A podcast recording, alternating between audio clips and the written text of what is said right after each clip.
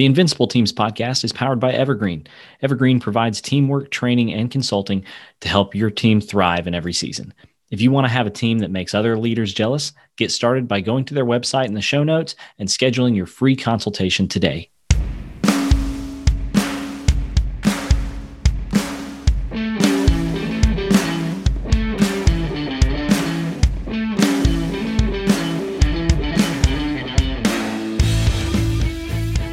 Welcome to Invincible Teams, a podcast for team leaders and business owners who are tired of dealing with drama and politics, high turnover, and teams not meeting their potential. We know that team leaders and business owners like you are pretty much always under pressure to get the most out of your teams. And we believe that every team should reach their potential, and that if we get intentional, our teams can become invincible.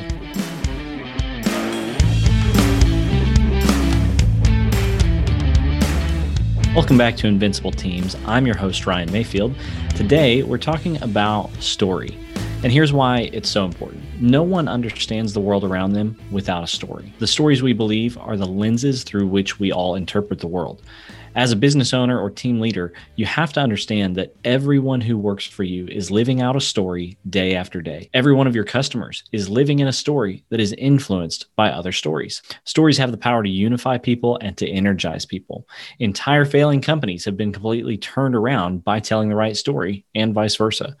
Good companies have failed because they told the wrong story. So today we're talking with author Lisa Cron. Lisa is obsessed with story and she has a new book called Story or Die.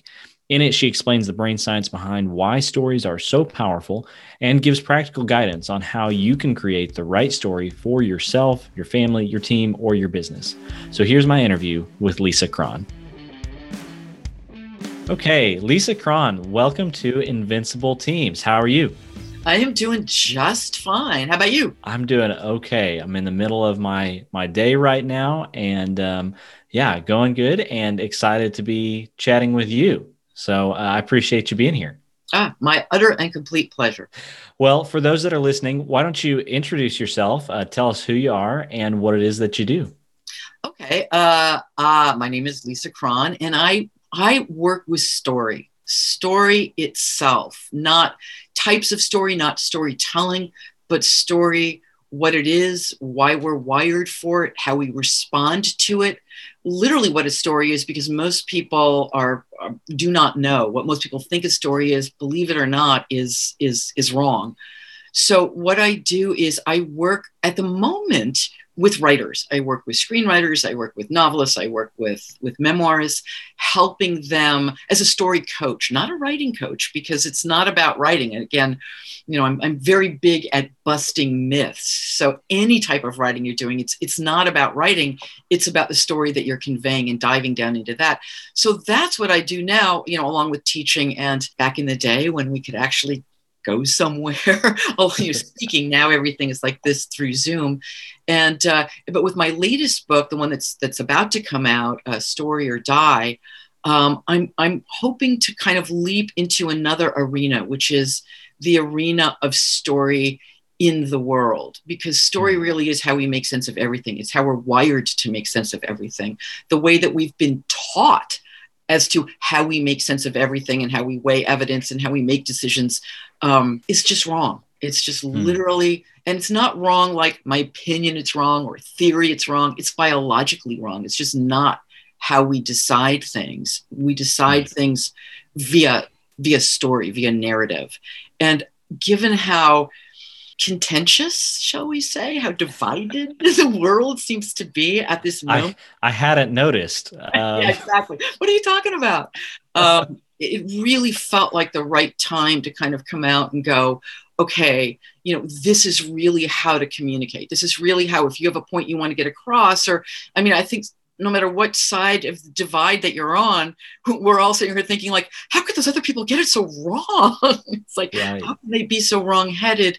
And obviously, I think the other thing we sort of all know at this point is explaining it to them with facts isn't going to work. In fact, it's probably just going to make them madder. So the question is, well, how you know how do you communicate? How do you figure out how to you know get your point across and and you know hopefully to get people to see what you want them to see, whether it's you know something political or literally you know buy my new wonderful brand of peanut butter you know whatever that would be how do you convince somebody to do something they're not already doing and for me the the the, the underlying part the part that really is as important it is as important is the practical art uh, the art of practical empathy because you have mm. to be able to empathize with somebody before you can change their mind about anything, before you can create a story that's going to change their mind about anything. And I think the problem that we have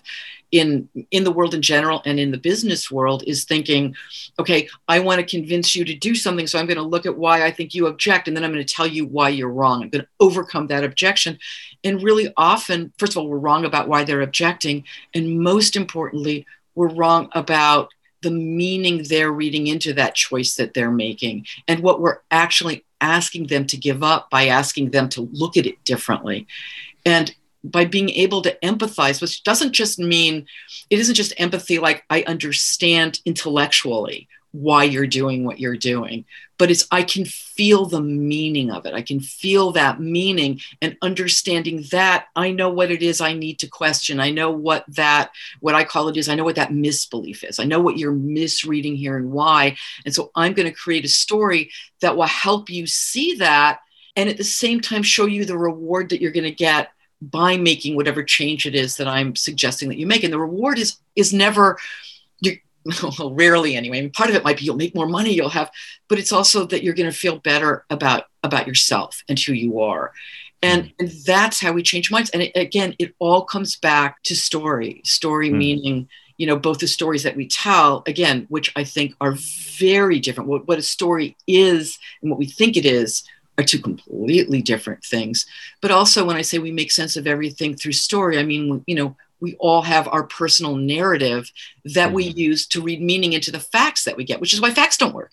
You give someone right. a fact and you think it has a particular meaning, and there's there's no such thing as objective on that level. I mean, out there there might be, but we are all going to read subjective meaning into it again not because there's something wrong with us or we're stupid or we're you know we're stubborn but because life has taught us that that's what those things mean so anyway that's sort of a you know an overview and and i'm hoping to be able to take some of that out into the world because I mean, not only will it help people tell more effective stories, but it will help people connect better because mm. we hmm. so need to be able to connect with each other and not just completely, you know, vilify the other side, which it it feels like at the moment. well, I mean, it's scary to think it could get worse. Um, I suppose sure. it always could, but but right now it feels like a very critical point. So, um, the yeah. last thing I'll say is, I mean, the world is very different than it was when, literally just two years ago when I decided to write this book. So it feels yeah. like I'm so glad I did it because, you know, it's coming out. I think at the, you know, at a at a pivotal moment. Right. Well, just the the concept of story and and the power of story is intriguing to me. I, I um this is something that I actually think about fairly often and, and in terms of, of business, you know, so I do a lot of coaching uh, and consulting with teams. And even uh, this morning, I was talking to a team about story and about their mission as a team, but then also uh, just with you know my own personal life and family and what story are you trying to tell and how do you make sense of all that? And and then what you're saying, kind of the interpretive lens right through which everybody looks at things. And and if you don't understand that then it's really hard to understand uh, the people around you the world around you and what you're saying to connect with other people right, right. Um, and so um, I, I, love that i think it's an intriguing concept and i want to talk more about the book in a minute but but i want uh, you to share a little bit more like when you say that you work with story and you work with other people with story what are some of the types of people that you work with? What are some of the arenas that you get to work with story within? I mean right now at this moment like i said i'm hoping to make a leap into not quote unquote writers.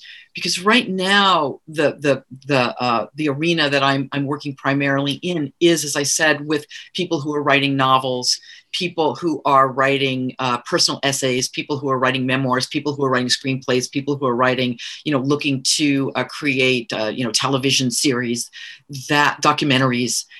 that sort of that sort of thing but all of it again breaks down to the exact same thing that you're doing whether it's in business or whether it's it's in the political arena or whether it's in the nonprofit arena or you know the notion of uh, of, of, of whatever one's um, you know one's passion that one is is is volunteering for issues that people are are involved in. It is it is it is the exact same thing because what we come to story for, what we listen for in stories, and again, and I don't mean, I mean, just if I could just back up for one second, we've sort of been taught that story is something that is for entertainment, right? Let me tell you a story. Mm. It sounds like I'm going to read you a book, you're going to watch a movie, you're going to, it's, it's something that is there that's sort of auxiliary.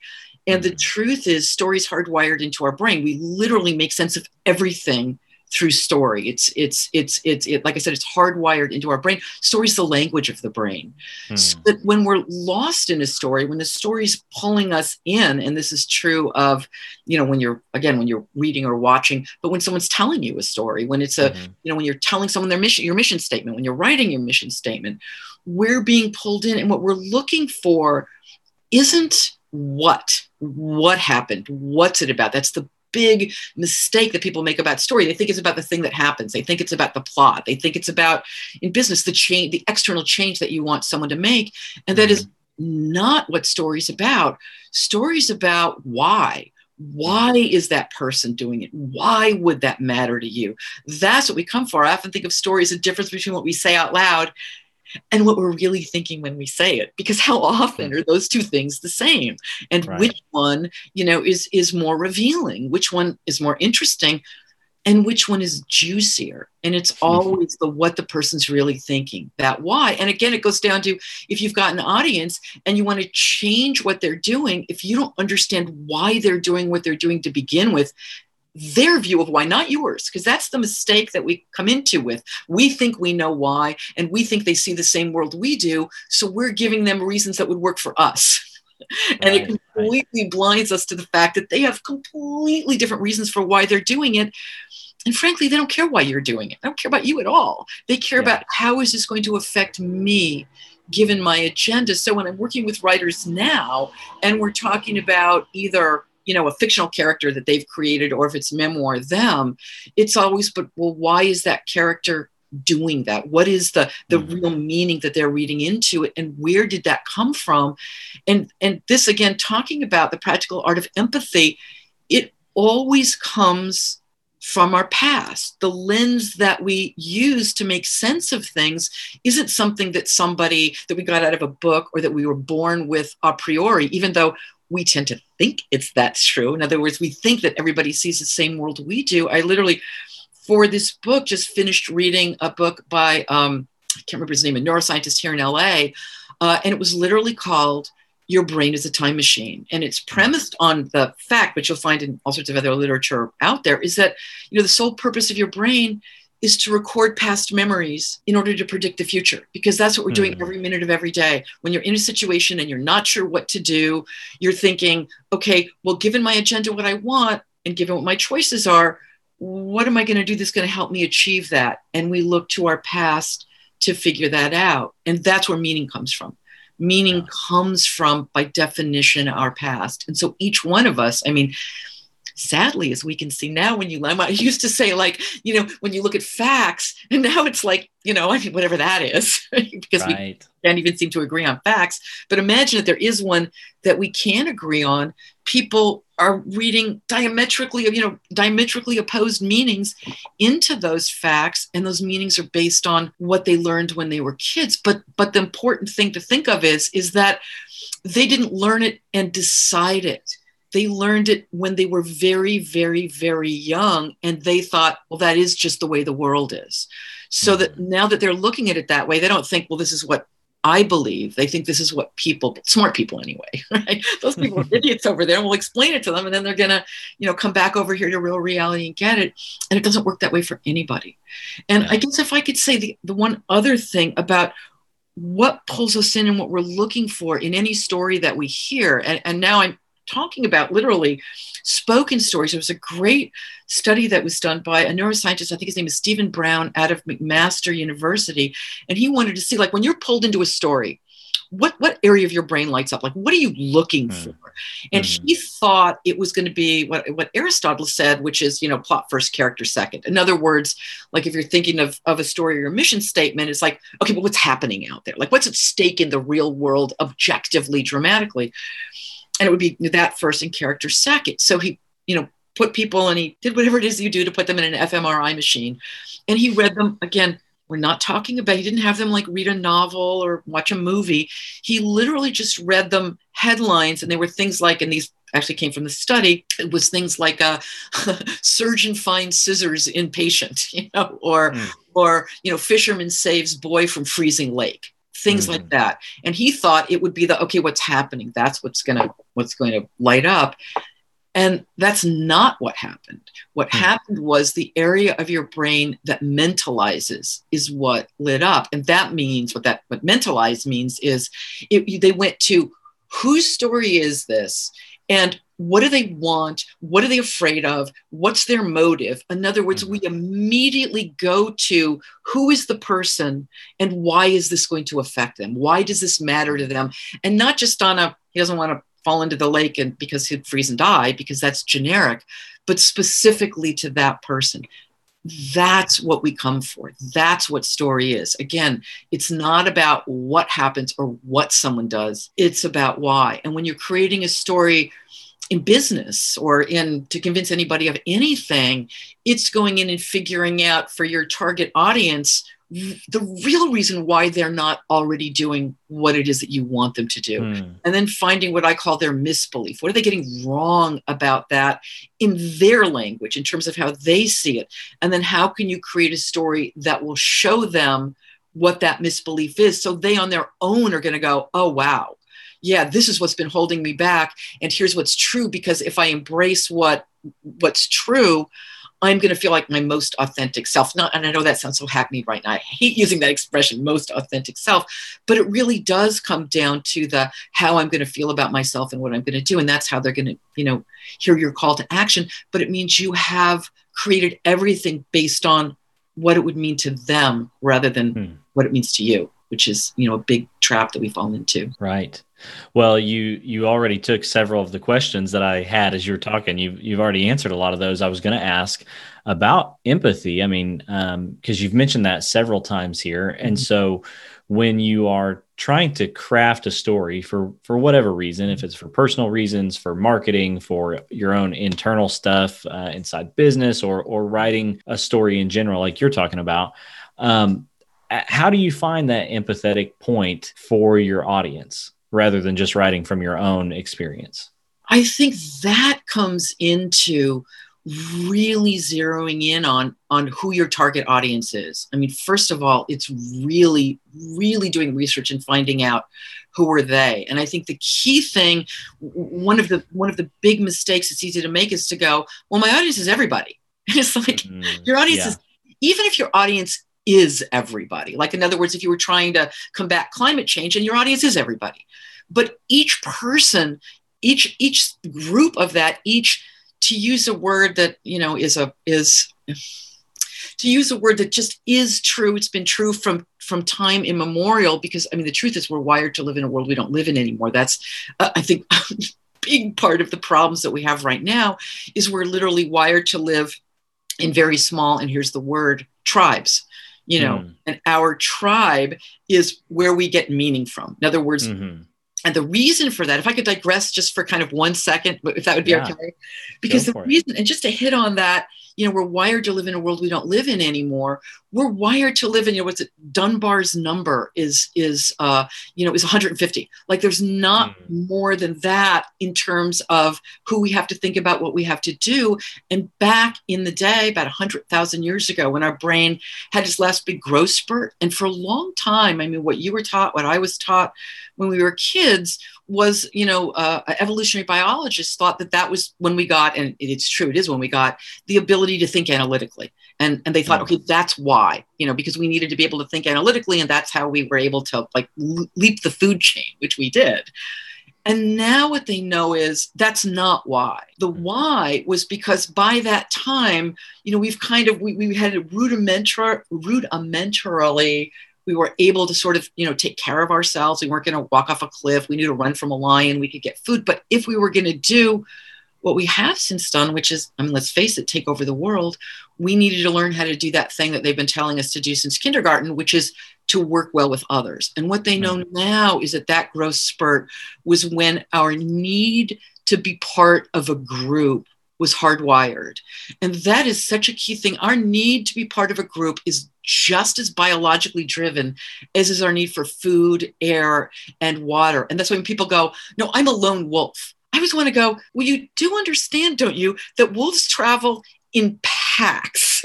and if you, look at, you look up literally like what a lone wolf is, a lone wolf is a wolf that has been so damaging to the pack that it's been ostracized and Hmm. it left. We, we are all people who need other people. But the problem is, is we're wired to live in a world where the tribes were very isolated Mhm. and where if you did do something, you know, you did do something that went against the tribe, if you lied, if you made a promise you didn't keep, everybody was going to know. And the Mhm. promises that you made, you know, to call them promises, had to do with keeping everybody alive because we all had to do our part or the tribe was going to die. So so basically you were you you were you were always going to be held accountable for what you Mhm. did. And now there's no accountability anymore. Like there isn't. And but we're still wired to live in that world and to to think of that, you know, at that point.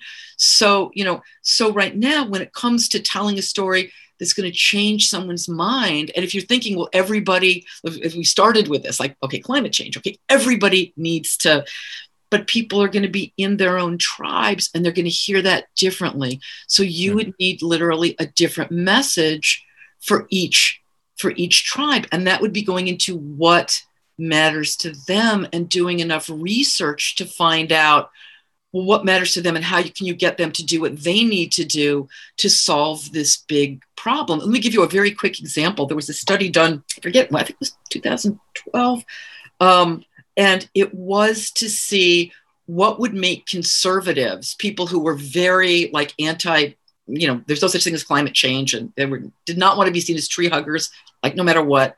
And how can you get them to buy, uh, you know, energy efficient light bulbs?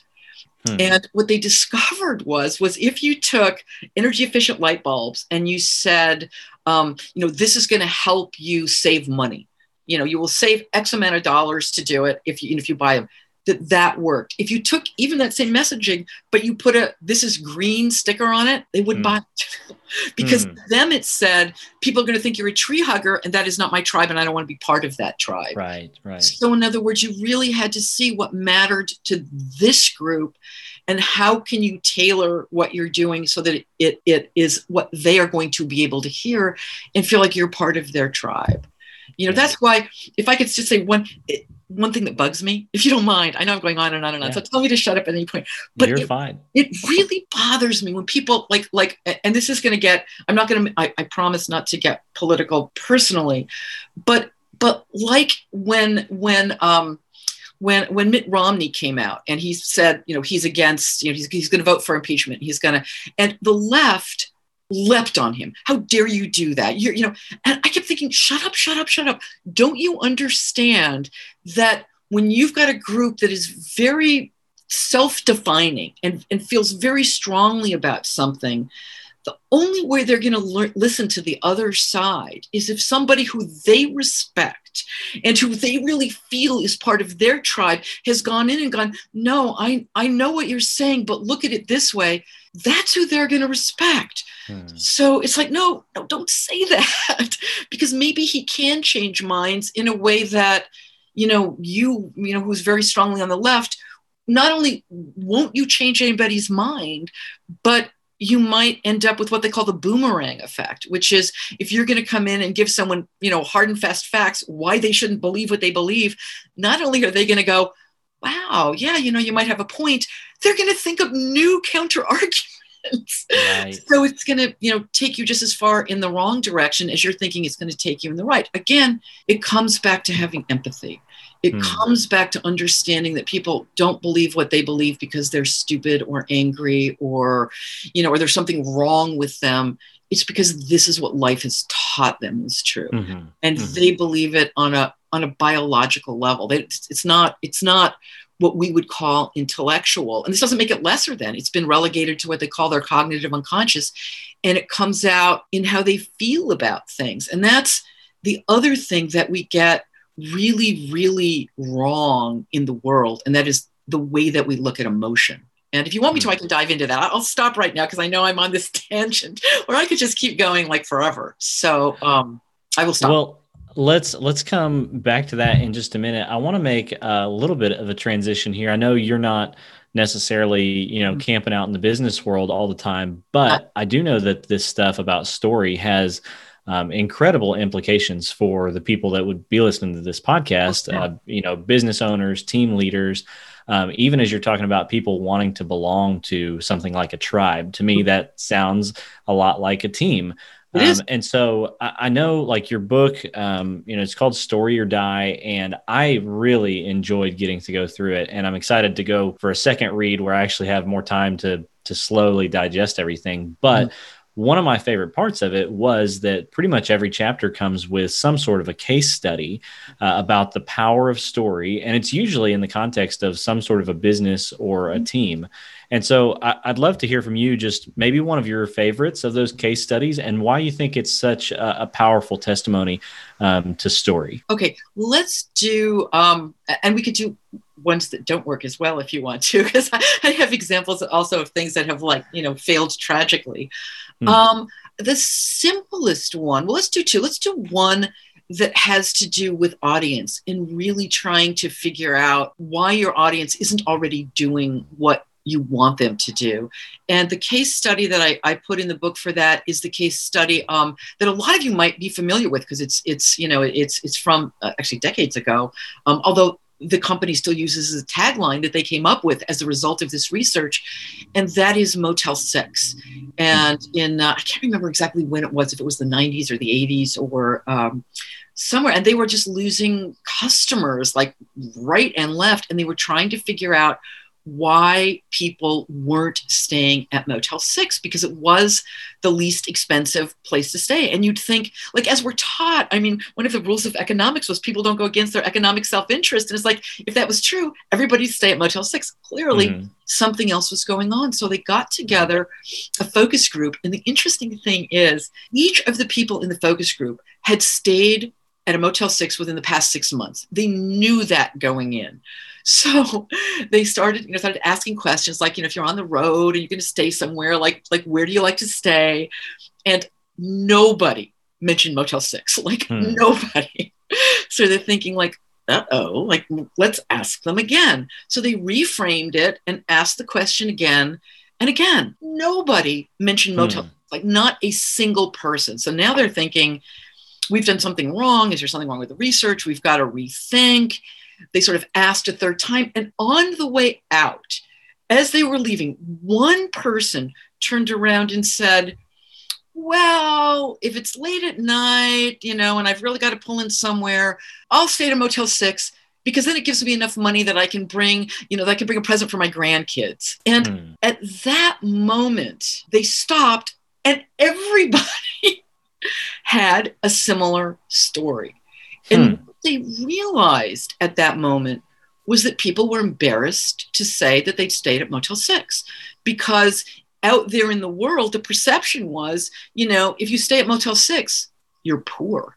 You know, mm. it's like hmm. you also dumpster dive. Like, you know, it was clearly right. a sign of poverty. And that was something to be embarrassed about. And nobody wanted to be seen as somebody. And this one person, and it goes to, I mean, I'm just going to put a pin in that for one second and go, when you are creating a story, if it's for your team or if it's you're trying to convince someone to do something, whether it's business wise or whatever, you have to be willing to be vulnerable.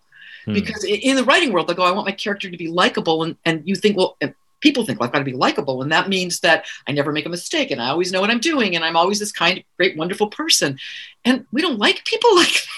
Right. People who seem perfect are the very people we're thinking, you know, those are the people you unfriended on Facebook. And you're also thinking, like, what if they what if they really got going on down there in the basement because nobody's that Right. perfect? Right. What makes us likable is being relatable. And the Mhm. thing that makes us relatable is being vulnerable. And that Mhm. person at Motel who, who said that at the focus group was being vulnerable because everybody else could have rolled their eyes and gone, Oh my God, I can't believe you stay there. Now I know something about you. You know, I'll wait for another elevator. You can go down in that one by yourself. But instead, it was the courage to say it that made everybody else go, Yeah, me too. And it turned out they realized, Okay.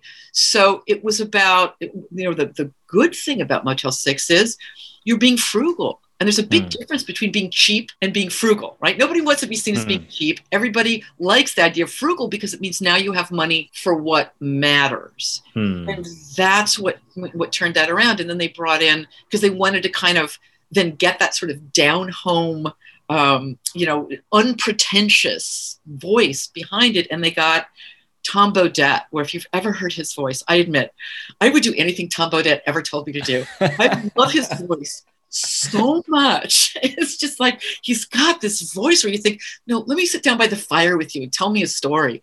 yeah. And he, he they brought him in at that point. He was he was I think he, he told stories on a on National Public Radio. That was he was not Mm. famous at that point, and they brought him in for his voice, and he literally ad libbed the the you know the tagline that Motel Six has had you know from the beginning, which is you know we'll leave the light on for you, Right. Right. which is so homey. It's like Huh. you know, I mean you, can't imagine.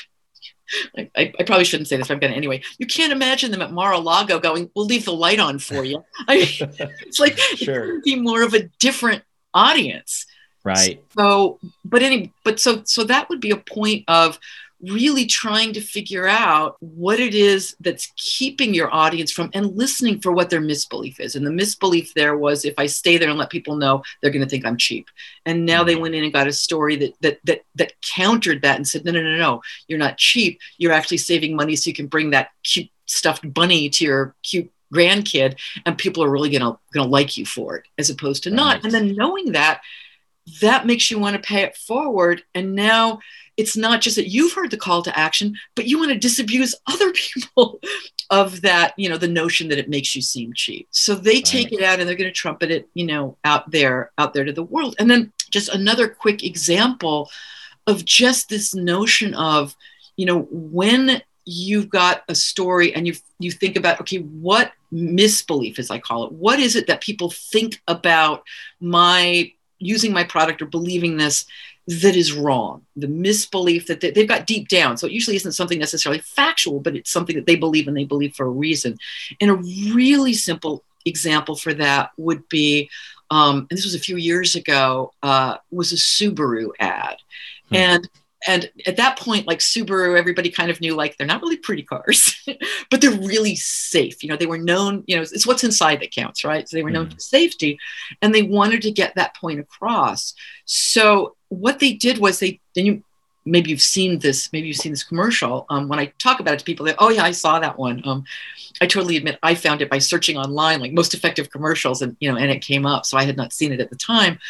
But but they the, the misbelief that they started with was and i'm sure you guys have all gone through this you know you, you're driving down the freeway or whatever and you see you know that there's been an accident and there's one of those like mangled cars where it's just like completely in pieces and you go oh my Mhm. gosh you know like those poor people like Mhm. nobody could survive that Hmm. and that was the misbelief that they wanted to, to deal with, which was if you get in a really hairy accident, inherently you're a goner. And so they did something that talk about, you know, the other thing about a story isn't with anything, it breaks an expectation, right? Mhm. Like what we expect to see, and now we see something else. And you know, the one thing that we don't expect to see in car commercials, like on purpose, is a mangled car, right? They don't want Mhm. to sell you a car while you're thinking of I could get in my car and not make it home or whatever Right. but it opens with this completely mangled car and the camera pulls back and there's the I, I can't remember if it's a cop or someone who's like staring at this scene and then the tow truck driver comes up and he gives the cop a look of like empathy like oh my god that those poor people and all the person says back is they lived and then that is repeated as the car gets towed to the junkyard the same thing the person bringing it in someone looks he says they lived and that Hmm. is basically Wow. the entire commercial. It finally gets to the end, and a family runs out, and they they go to the car, and the the dad says, you know, we lived, you know, thanks to our Subaru, and then they get in and they drive away in a new one. And that's it. I mean, it is as simple as that. It broke a misbelief that all of us had because, I mean, basically, not to get into the weeds of anything, but it often is a simple, uh, a simple metric of what is the misbelief, what is the truth that's going to counter that misbelief. Once, not because you're telling them, but because they, meaning your target audience, has internalized that and seen, oh wow, what realization do they then have? And then that's transformative. And that doesn't transform at first what they do it transforms what they believe. And hmm. what they believe then transforms what they do. And that is the key secret of story. Story is not about changing someone's external behavior. Story is always about challenging an internal belief. It's about changing Right. what somebody believes no matter what it is even if it's you know my peanut butter is better than yours. It's you know it's it's it's about changing a belief Yeah. and that's that's that's what the book dives into because we're all making sense of everything via our personal narrative the meaning we mm-hmm. read into things. And for each one of us it's it's different by definition because it's based on what our past experiences taught us hmm.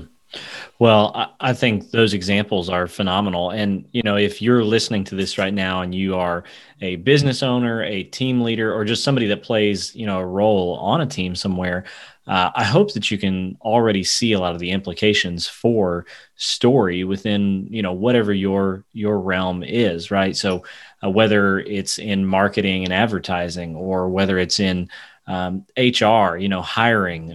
I talked with a company this morning uh, about story before we, you and I even got on this podcast, and uh, we were talking about in their hiring process, what story are they inviting people to be a part of, right? Yeah. With with their team members, uh, because that's going to determine whether or not their team members are engaged and given their best effort and having you know high retention and job satisfaction, or if they're just going to phone it in every day, um, and you're of course going to pass that on to to customers and things. And so there's a lot of application in the business world for um, just the idea of story, the power of story. One of the things, though, that I want to to make sure and ask you about before we wrap up here is in the last chapter of your book. Uh, there was a quote that I that I really enjoyed, uh, but I want you to talk more about it. And the quote was this: It said, uh, "Those who don't learn to harness the story will fall victim to it." And so, what do you mean by that? Talk a little bit more about that. Sure. And what I mean by that is we are affected by stories every minute of every day, whether we know it or not, because it is literally biological. And when I say story, just to be really clear, I don't even mean let me tell you a story about our company, let me tell you a story about, I mean literally when you understand someone else's narrative and the meaning that they're going to read into what you're talking about, a story can be two words. I mean, it, it, to break away from the notion of story three acts or what a novel is, it literally simply is the meaning that that person is reading into what you're asking them to do or what you're saying. So when you don't understand that power, it is so easy to be swept up into it because story story story mainlines meaning. Story doesn't come in through your brain and then you analyze what the person said and then it goes into your you know your belief system. Story literally comes in through your and if we have a minute to talk about emotion but it comes in through through emotion how you feel about it. And then it's very easy to act and you don't even realize why you're doing it if you Mm. understand that story has that power over you it means that once you're pulled up in a story and right now i mean as as, as i think it's really easy to see when you look at some of the conspiracy theories out there that on the face of them m- make so absolutely like literally like no sense in the real world if you haven't learned to go okay wait a minute i'm feeling this way about it but let me stop and this does come down to conscious thought let me stop and look at it and ask some questions the same way if you were creating a question like how and why like let me give you a quick example and i guess this does get sort of political but this notion that qanon has that you know democrats and and and hollywood elites have got uh, this pedophile ring of all these children worldwide that they're that they're selling you know and they're Mhm. and they're eating or whatever. And okay, that's uh, as I say to writers, like you can say anything in a simple declarative sentence, but if you stop and you went down to the how and why, and you just even think, okay, if they've got this massive number of children that they're doing this to, where are the outraged parents? Why aren't there hordes of parents going, Where are my kids? It's mm-hmm. like, how could this be if you don't learn to stop and ask questions? You will get pulled away. Because when it comes down to emotion do we have a few minutes to dive into the the way emotion works? I don't know if we're okay. So yeah. so so here's here's the point. Story and everything is driven by emotion. And the problem is we've been taught to vilify emotion. We've been taught that that you know logic or reasoning you know rationality and emotion are opposites and they're going to fight with each other. And you know when you want to make a decision you're going to you know keep emotion at bay because it's going to you know going to weigh all the options and and, mm-hmm. and analyze it dispassionately you know the cold light of objective reason. And if you keep emotion at bay because otherwise it's going to come in and cloud your judgment. And the truth is that's a great model and it makes us feel so secure. It makes us feel that like we're in charge, but it just completely isn't true. Every decision we make, we make based on how we feel about everything. Is if there's nothing that happens to us that doesn't bring with it a chorus of emotion. When people go, you know, don't be so emotional, calm down I always want to go, are you aware that calm is an emotion? Mm. You're all, and what emotion is, is emotion is your body's way of instantly letting you know what something means to you. Mm. And once we believe something, it goes down into our what's known as our cognitive unconscious. And the reason that we keep memories, what I said earlier, you know, that, that the sole purpose of your brain is to record past memories in order to predict the future. Hmm. The memories that we hold on to, we don't hold on to like, oh, this is so sweet or isn't this wonderful? I can go down memory lane later. It's what our, you know, amygdala and limbic system have decided are this is something important. I need to remember this. And those emotional emotion charged memories i mean emotion is there to literally let your conscious brain know and your nervous system that this is something that's going to help protect us in the future i better remember this and mm. those memories are they get like an evergreen backstage past into your long-term memory it's why you know you can remember certain things vividly from when you were six but if you were just introduced to someone two minutes later you can't remember their name right yeah because there was no reason to and emotion is then what mainlines meaning. So when something happens, so your conscious brain doesn't have to go, well, let me think about what this is that way. It's just, oh, this is important to me. And sort of the last thing I'll say on this is also, and the reason that tribes matter so much is that when we're first trying to figure out the world as kids and this is where we get our first like this is who i am and this is what the world is like you know may have heard of abraham maslow's you know pyramid of needs as american psychologist mm-hmm. the top is like you know sense of purpose and, and connection at the bottom first thing we need he says is food water shelter which is not true mm-hmm. the first thing we need is somebody who cares enough about us to give us those things because when you're a mm-hmm. baby you can't get them by by yourself. So we're wired to take in and, and, okay, how does the world work? What do I need to do in order to, and I don't mean it in a purely transactional way, but to get my needs met.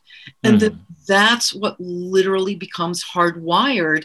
And that need to belong to a tribe and what my tribe believes and needs for me to do becomes our sense of self. It becomes our, our identity, it becomes our comfort zone.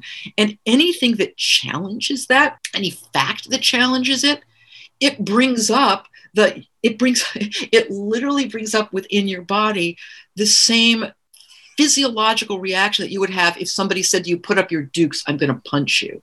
Because the feeling is is again back when we evolved and the notion of emotional pain as opposed to of being ostracized of being left out as opposed to the brain you know creating new neural pathways they just started to go down the same pathways as you know, if somebody did punch you in the nose.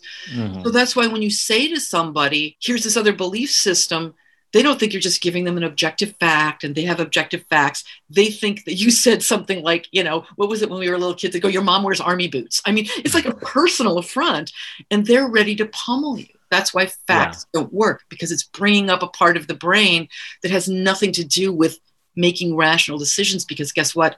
We don't make rational decisions the way they told us that we do. It, it just it's just a false model is is the point. Right. So I don't know if that answered the question.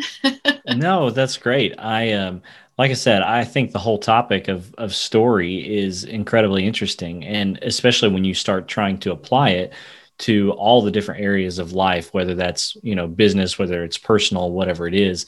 Um, understanding it, it it just brings a lot of clarity to why you do the things you do, why other yes. people do the things that they do, and, um, you know, as you said way back in the beginning of this conversation, that's where we can actually connect with people because until we understand that, it's like we're speaking different languages. We might as well be, right? Yes. Um, and, and, so I think it's incredibly powerful um, concept to be able to understand, regardless of you know what you're doing with it or, or what where you're trying to apply it in life. Yes, because it's human nature. It's literally, I mean, it's. Uh, it's literally how we think. I mean, it's literally how we make sense of stuff. It's how we connect. It's not about what, it's about why always and the why is always subjective. There is no objective. I mean you think i used to think this even as a little kid like how could if there's an objective reality how could we even know it? Because we know everything through our own subjective lens. It's just mm-hmm. literally impossible on that level. So having empathy for other people unlike if you're in hr or you're interviewing someone or i mean it really does come down to, to thinking about why would this matter to them you know hmm. what's important to them and making them feel like they're part of it so they can be honest with you and you being vulnerable so they don't have that feeling that we often have of which is what we often think with everybody else, which is almost like, okay, what do they want me to be? I'm going to give them the thing that they want. What are they looking for? So I can pretend to be that, right. as opposed to being feeling comfortable and feeling like, is the difference between belonging and fitting in you want someone in your organization who's going to belong. If somebody's trying to fit in, it means I'm going to see what you want and I'm going to cut myself into that mold. It might not be who I really am, but I'll do what I need to do to fit in. And that never that that never works because then you've got that schism between who they really are and and what they're trying to be and that just doesn't work it's always looking for the why would it matter to this other person what's important to them and then finding the venn diagram you know where those things are going to overlap yeah. um, you know yeah i mean this is again if i could just uh, just say when we talk about story it is in everything. The way that you are making sense of things the way that you are communicating with other people the way you're thinking about yourself it is in story. I mean if we could just bust that model i just hit i just hit my fist. I know you can't see that but that was my, my, my hand hitting my fist. If we could bust the model of thinking a story is okay now let me tell you a story about and then we're going into that certainly there is that for sure but that is not what that, that is just a, a, kind of story it isn't story itself story hmm. itself mm. is literally the meaning that we are bringing to things and understanding the meaning that other people are bringing to things and why they're doing what they're doing will help you see them and almost always really really empathize with them even if you don't like what they're doing i mean still doesn't mean what they're doing is right but it means you understand the why and you realize they're not just doing it you know to be a jerk so to speak. Right. Right. Well, uh, Lisa, I feel like I could probably have a conversation with you for several more hours uh, just around the whole idea of story and where we see it playing out. Um, but I want to kind of wrap up with this is just tell us um, about you know you've got this book uh, story or die and i would love for people to check it out so give a little plug for that tell people where they can find you and connect with uh, the rest of what you do Sure, absolutely. Um, the new book, which comes out on March 2nd, although of course can be pre-ordered now everywhere. Um, and the subtitle is It's Story or Die How to Use Brain Science to Engage, Persuade, and Change Minds in Business and in Life. And that really is what it is. And it breaks it down into three. There are three different um, sections of the book. The first really goes deeply into the brain science of how we make decisions and why, you know, and everything we've been talking about here. But it literally really breaks it down because story has been so thought of as a soft science hmm. and not. So, hmm. an emotion has been thought of something we need to keep out of things. And not only isn't it, but you know, as I make a point in the book, if you couldn't feel emotion, you couldn't make a single rational decision. That's biology, not hyperbole or you know, or or, or figurative. So mm. it really breaks that down, so you can feel comfortable going. Okay, yes, yeah, story is so important. The next section is about how to find your target audience and how to really zero in on the okay why aren't they hearing what you want them to hear why aren't they already doing it so you really can dive into that and figure out and then create a story that very well might have them might counter their misbelief and mm. end up having them come out I hate saying it because it's not like brainwashing, but you know, but believing what you want them to, not, and this is the important thing, not because you told them to. They're going to hear your call mm. to action, not because you said go do this, but because they want to, and then they become your champion. And literally, that section goes step by step breaking down how to create a story and if i wanted to say anything about this book separate from the others is it is completely prescriptive it's not mm. like here's a whole bunch of theory now go out and try to do it yourself it's literally in all of this step by step by step right. so by the end in fact in that last part of the book the last section which is you know how to create a story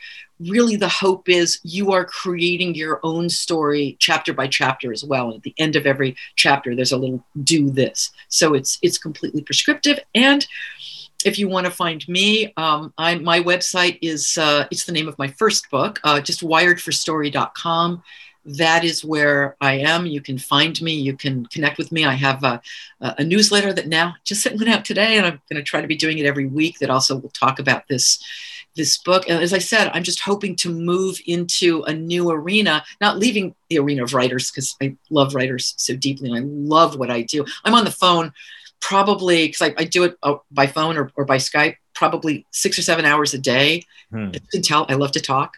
Um, but I'm hoping to branch out into more the business nonprofit, you know, taking story into the real world that way. Because if there's ever a time for us to need to find consensus, it's now.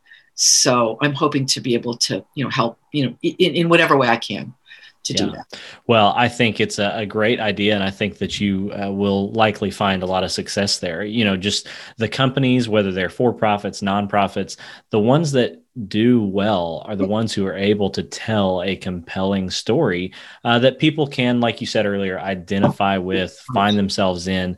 Um, and so I think it's very needed. And for for companies or teams out there who have um, a cause that's worthy, um, it would be a shame if that uh, if the, that story wasn't told. And so, uh, I would just encourage you to check out the book "Story or Die" to connect with Lisa um, if you think she might be able to to be of service to you or or have some.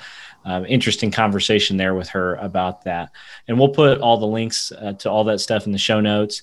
And um, that way you can find it real easy. So, Lisa, again, thanks for for being on and having the conversation with me. Um, anything else uh, as we kind of close it up here?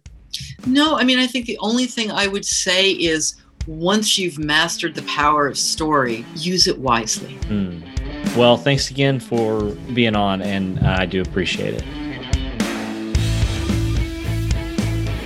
Thanks for listening today to the Invincible Teams podcast. Please consider giving us a rating and a review on whatever podcast platform you are currently using.